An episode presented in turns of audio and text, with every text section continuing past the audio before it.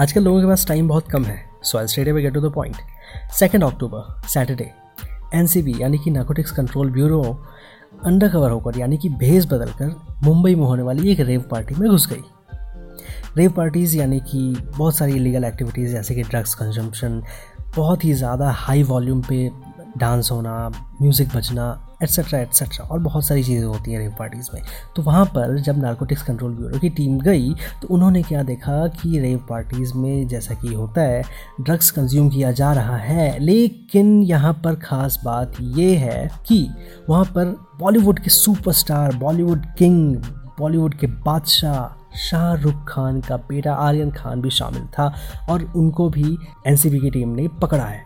उनके साथ साथ सात और लोगों को पकड़ा है, जिसमें से एक और एक्टर अरबाज मर्चेंट है। तो बात यह है कि अब इस केस पर सुनवाई चल रही है कोर्ट में। देखते हैं कोर्ट का फैसला क्या आता है।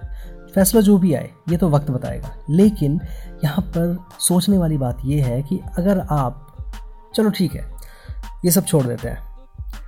अगर आप कोई पेरेंट्स मेरा ये एपिसोड सुन रहे हैं या मेरा पॉडकास्ट सुन रहे हैं, मैं उनसे पूछना चाहता हूँ कि अगर आप बहुत मेहनत करके, बहुत ही जी तोड़ मेहनत करके अपने बच्चों के फ्यूचर के लिए, अपने बच्चों की पढ़ाई के लिए काम करते हैं और आपको पता चलता है कि आपका बच्चा किसी गलत चीज़ में इन्वॉल्व है तो आपको कैसा लगेगा?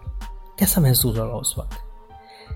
ठीक उसी तरह का महसूस इस वक्त शाहरुख खान और गौरी खान कर रहे होंगे। सोचने वाली बात यह है कि उनका बच्चा इस तरह की चीज़ों में इन्वॉल्व कैसे हो गया? देखिए, बोलना बहुत आसान है। मेरे हिसाब से बोलना बहुत आसान है कि अरे, बड़े बाप का बिगड़ा बेटा है तो होते हैं।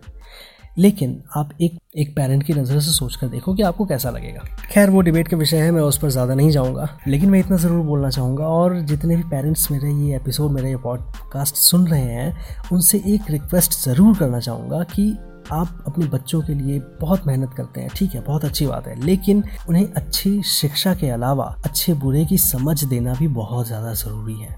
आजकल की भागदौड़ भरी ज़िंदगी में, खासकर बड़े शहरों में, लोग अपने बच्चों पर ज़्यादा ध्यान नहीं दे पाते हैं कि वो कहाँ जा रहे हैं, किस तरह के लोगों से मिल रहे हैं, किस तरह की चीज़ों में इन्वॉल्व हैं। गलती पूरी तरह से पेरेंट्स की भी नहीं है, मैं ऐसा मानता हूँ।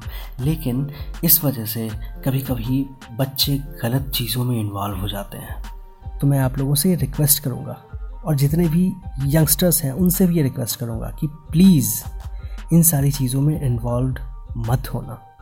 ये सारी चीज़ें हमारे पैसे को, हमारे शरीर को, हमारे हेल्थ को, हमारे इन्वायरमेंट को हर तरीके से नुकसान पहुंचाती है।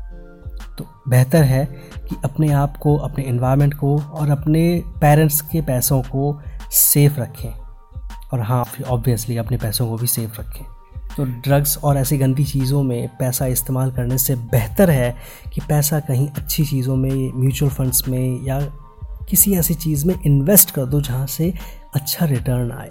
ये था आज का टिप ऑफ़ द डे बाकी आप लोगों को ज़्यादा बोर किए बिना मैं अपनी बातों को यहीं विराम देता हूँ। तब तक के लिए thank you so much take care stay safe and please get yourself vaccinated if not yet